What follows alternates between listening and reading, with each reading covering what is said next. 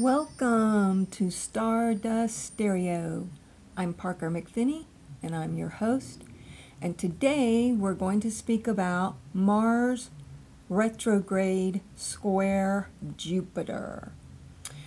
Now, today's podcast is going to be made public instantly because this information is so vital.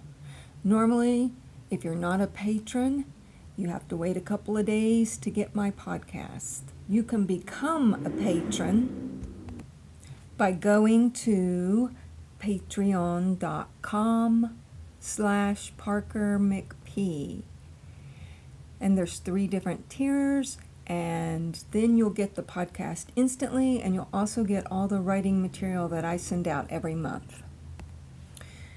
This Mars retrograde square Jupiter is a huge ordeal.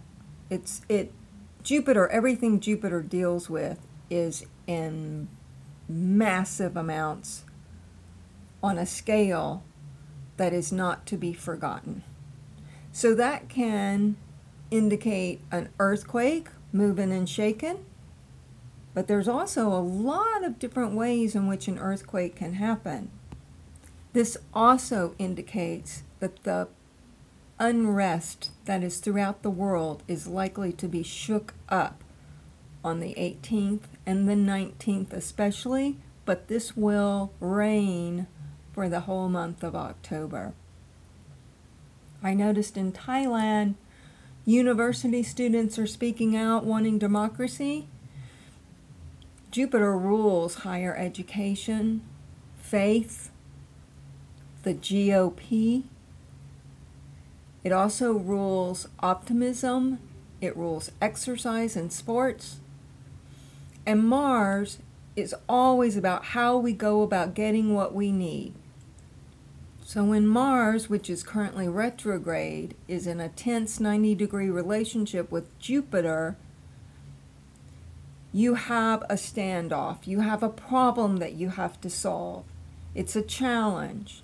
It's not going to be easy, and it will be exasperated because Mars is with Jupiter, so anything gets exasperated at that point.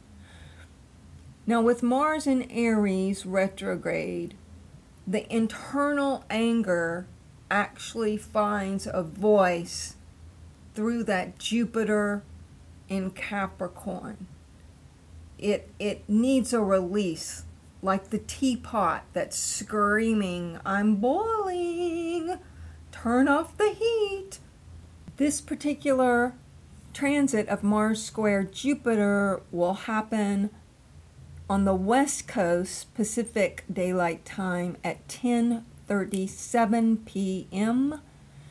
and it will happen on the east coast when it's October 19th at 1:37 a.m.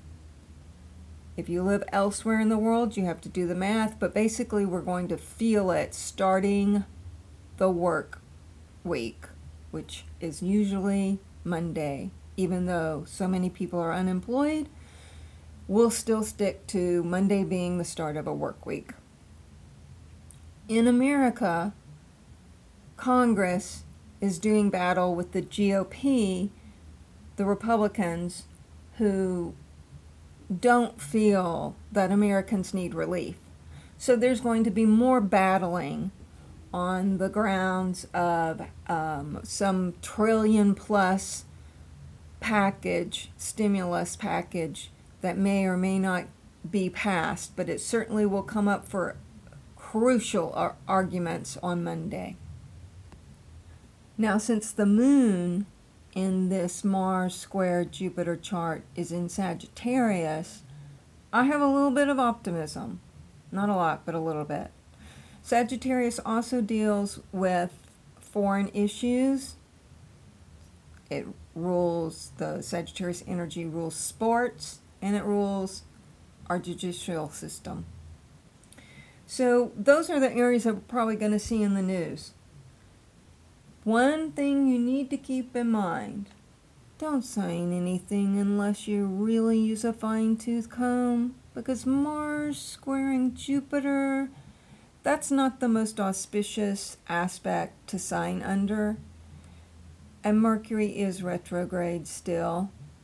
So if you're closing deals, be super cautious. But you won't. But I'm just telling you, you, you should be super cautious. One of the great things that you can utilize with this aspect is to exercise, create steam and sweat and work out. We're also going to see sports in the news. This may indicate that a super spreader is happening amongst our athletes. We hope that's not true.